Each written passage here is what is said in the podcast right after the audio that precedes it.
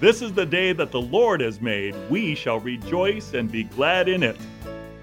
Hi, my name is Dr. Lou Diaz, pastor of Butte Bible Fellowship located at 2255 Pillsbury Road in Chico. And I'm providing inspirational teaching for you from God's Word each week. Listen to my weekly radio program, Encouraging Words with Dr. Lou Diaz, at 10 a.m. on Saturday or 10 a.m. on Sunday. If you would like to hear my current message series, you may call Butte Bible Fellowship at 530 892 0521.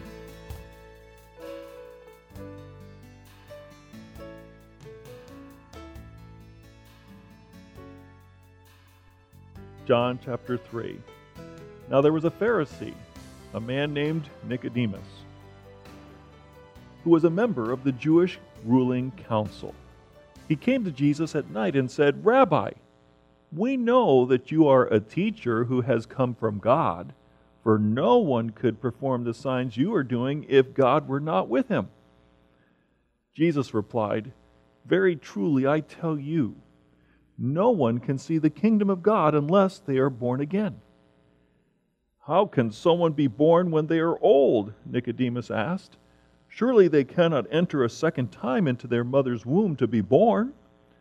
Jesus answered, Very truly I tell you, no one can enter the kingdom of God unless they are born of water and the Spirit. Flesh gives birth to flesh, but the Spirit gives birth to spirit. You should not be surprised at my saying, You must be born again. The wind blows wherever it pleases. You hear its sound, but you cannot tell where it comes from or where it is going. So it is with everyone born of the Spirit.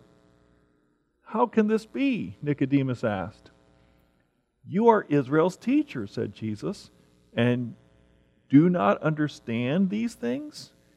Very truly, I tell you, we speak of what we know, and we testify to what we have seen. But still, you people do not accept our testimony. I have spoken to you of earthly things, and you do not believe. How then will you believe if I speak of heavenly things? No one has ever gone into heaven except the one who came from heaven, the Son of Man. Just as Moses lifted up the snake in the wilderness, so the Son of Man must be lifted up that everyone who believes may have eternal life in him. Let us pray. Our Heavenly Father, we thank you for your word, and we pray that you would speak to us that we might understand, that we might grasp the spiritual significance of what is clearly communicated by our Lord and Savior Jesus Christ. Amen. John chapter 3. I've announced and uh, proclaim to you that the title of this sermon is Straight Talk About Spirituality from Jesus.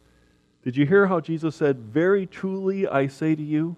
In the original language, it's Amen and Amen, or what I'm about to say is absolutely true.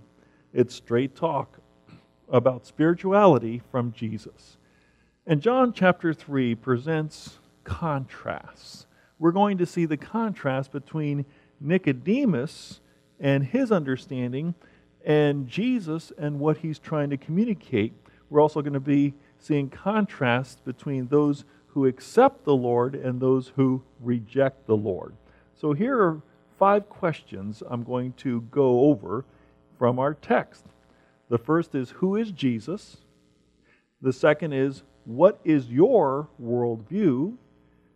The third is What is your spiritual status? The fourth is, which is your spiritual preference? And the final question is, who is Jesus to you? Let's look at this set of questions as we look at John chapter 3, verse 2. Nicodemus came to Jesus, and in the question, Who is Jesus? he ventured forth his guesstimate. He said, Rabbi, meaning teacher we know that you are a teacher who has come from God, for no one could perform the signs you are doing if God were not with him. So, right there, we see that Nicodemus' perception of Jesus is not only that he's a teacher, but that he's a miracle worker performing signs, and he's authenticated by God. That no one could do these signs, these miracles, unless God were with him. Even though that's a pretty good estimation of who Jesus is, it's not accurate.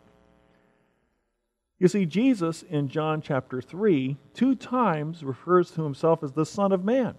The Son of Man is a technical term from Daniel chapter 7, referring to the fact that he is the Messiah, who will one day come back on the clouds of glory. He's also the source of eternal life, he says twice in this chapter. And twice in this chapter, he says he's God's one and only Son. And he also says he's the Savior of the world. None of these are what Nicodemus understands him to be. So we have a human perception of Jesus, but a divine perception shows who he really is. Who is Jesus? John 3 13, 17. John 3:13 to 17 says, No one has ever gone into heaven except the one who came from heaven, the Son of Man. Just as Moses lifted up the snake in the wilderness, so the Son of Man must be lifted up, that everyone who believes may have eternal life in him. Here, Jesus is clearly saying that he is God, he is from heaven, he became a human being, and he must be lifted up in the same way that Moses lifted up the snake in the wilderness. When the Israelites were wandering for 40 years in the wilderness, they were grumbling about the food and um, there was a punishment for that grumbling, and it was these poisonous snakes that would bite them, and they were dying. And Moses, their leader, said, What can I do to stop it? And God said, Lift up a bronze serpent, a serpent made out of bronze on a stick, and all who look at that bronze serpent, serpent will be healed. But those who refuse to look at the bronze serpent, God's remedy, will die. And so that's exactly what he did. And so the reference Jesus is making is that just as Moses lifted up that bronze serpent in the wilderness and all who looked to it lived, he's going to be lifted up on the cross, and all who look to him by faith will live eternally. The Son of Man must be lifted up that everyone who believes may have eternal life in him. Who is Jesus? John 3 goes on to say, For God so loved the world that he gave his one and only Son, that whoever believes in him shall not perish but have eternal life. For God did not send his Son into the world to condemn the world, but to save the world through him. Jesus Christ is God's gift of love that all who trust in him are saved from eternal punishment, from perishing in hell, and instead receive the gift of eternal life. So, this is an important thing that Jesus came into the world to save the world, not to condemn it. Now, he is coming again. And in his second return, he will be coming as judge. And all who have rejected him will give an account and will pay dearly. But he came the first time as Savior, the second time as sovereign, is when he comes again. In John 3:27, we come to the second question. What is your worldview? Jesus said, A person can receive only what is given them from heaven. Unless God reveals spiritual truth to us, we cannot perceive it. We think in the physical and the materialistic and in the visible realm, we don't think in the spiritual realm. So there's the physical worldview and the spiritual worldview, and the question is, which is your spiritual, which is your worldview? In John 3 3, Jesus said to Nicodemus, Very truly I tell you, no one can see the kingdom of God unless they're born again, that is literally born from above, born by the Spirit. And in John 3 4, Nicodemus is thinking concretely and regarding a physical worldview. He says, How can someone be born when they are old? Surely they cannot enter a second time into their mother's womb to be born. you can see how he's taking this literally and, and um, concretely and missing the point that we are born with a body. We have a soul, which is our personality, made up of our will and our intellect and our emotions, but we're spiritually dead. When we trust in Jesus Christ as our Lord and Savior, the Holy Spirit comes into us and makes us spiritually alive. He indwells us, He lives inside of us so that we are responsive to God. We are made into new creations. The old has passed away, the new has come. But Nicodemus, thinking from a physical worldview, did not understand this. It reminds me of the parable of the mice living in a piano. These mice lived in the piano and they were wondering where's that beautiful music coming from? What's creating that beautiful sound of music? And so an explorer mouse went searching and came back with his report. What's creating this beautiful music is the taut wires that are vibrating. And everyone accepted that theory. But then another explorer mouse went even farther.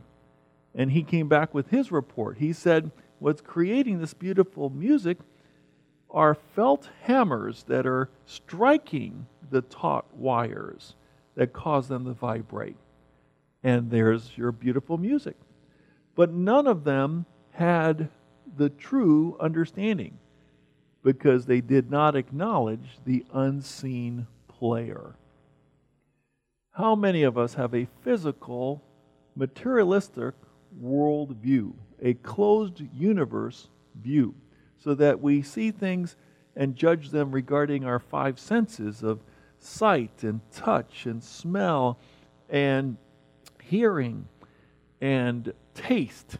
And if it doesn't measure up, we say it doesn't exist. There's a spiritual realm, and Jesus is speaking straightforwardly about that spiritual realm. Nicodemus has a physical worldview, thinks he has to be crawling back into his mother's womb, and Jesus is saying, You're not getting it. You must be born again by the Holy Spirit by entrusting in me. And Jesus repeats the fact that he's not getting it. He says in John 3 10 to 12, You are Israel's teacher, said Jesus, and do not understand these things. And in verse 12, he says, I have spoken to you of earthly things, and you do not believe. How then will you believe if I speak of heavenly things? So, with regards to the worldview, Jesus says, Flesh gives birth to flesh, but the Spirit gives birth to spirit. You should not be surprised at my saying, You must be born again. That is, born from above, born by the Holy Spirit through faith in Christ.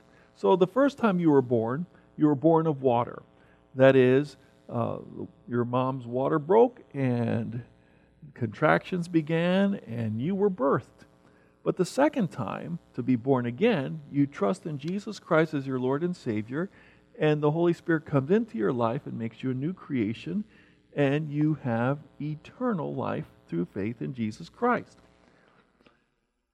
Jesus said, The wind blows wherever it pleases. You hear its sound, but you cannot tell where it comes from or where it is going. So it is with everyone born of the Spirit. Jesus is trying to put the cookies on the lowest shelf and say to this great teacher who's part of the Sanhedrin, the ruling council of Israel, he's saying to him, You may not see the wind, but you can see the trees swaying because the trees are being blown around by the wind. And so it is with the Holy Spirit. You may not see the Holy Spirit, but when He comes into a life, He changes that life.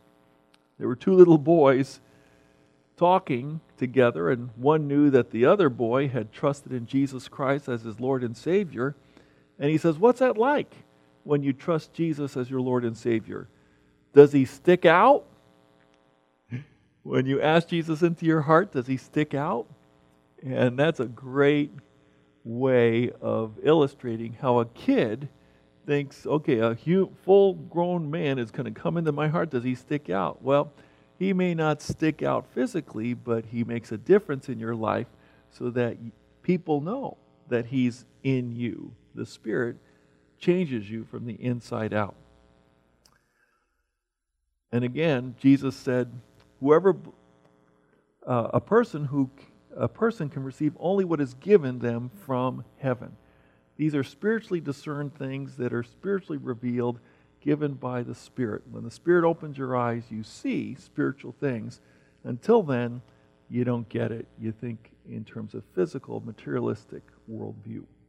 The second question I'm going to ask is what is your spiritual status? In John 3:18, Jesus said this, whoever believes in him is not condemned, but whoever does not believe stands condemned already because they have not believed in the name of God's one and only Son.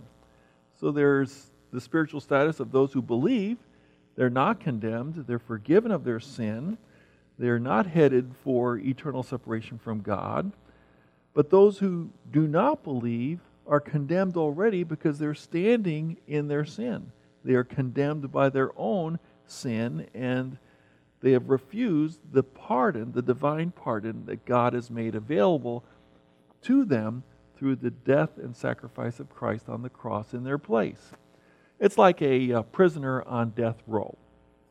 And he receives notice from the warden that says, The governor has issued a, a pardon for you uh, so that you're free to go. And he says, No thanks. I'm just going to stay here on death row until my date of execution. Well, that would be foolish for him to continue in that state. But yet, people today are denying Christ. They're denying what Christ did on the cross. They're denying that He is the Son of God and Savior. And because of that, they're going to die in their sins and they're going to experience judgment. Jesus is saying, Believe in Him and you'll be forgiven. There's no condemnation for those who believe and trust in Jesus Christ. And then the next question is what is your spiritual preference? Jesus says it plainly in John 3 19 to 21. This is the verdict Light has come into the world, but people love darkness instead of light, because their deeds were evil. Everyone who does evil hates the light, and will not come into the light for fear that their deeds will be exposed. But whoever lives by the truth comes into the light so that it may be seen plainly that what they have done has been done in the sight of God. So either you prefer darkness or you prefer light. Those who prefer darkness as their spiritual preference want darkness to cover over their evil. They hate the light because it exposes their evil. They want to continue to sin and to be disobedient and to um, live it up in their own way. And they don't want any accountability. And they don't want anybody else telling them what to do or being their Lord and Master. They want to be the Lord and Master of their own destiny, the Lord of the ring, of their own ring. But those who choose light admit that they're sinners. Those who choose light and live by the truth Say, I need forgiveness, and I'm so thankful, Jesus, that you died on the cross to pay for my sins, and your blood was shed to wash away my sins. Yes, I'm coming to you. Yes, I need forgiveness. Yes, I would like eternal life. What is your spiritual preference? Is it towards darkness or towards light? Now, none of us lives a perfect life, and we do make mistakes, and we do fall short, and we do fail. But there's a difference between a pilgrim and a hypocrite. A hypocrite is someone who knows what is the right thing to do, but pretends that they're doing the right while they're doing the wrong.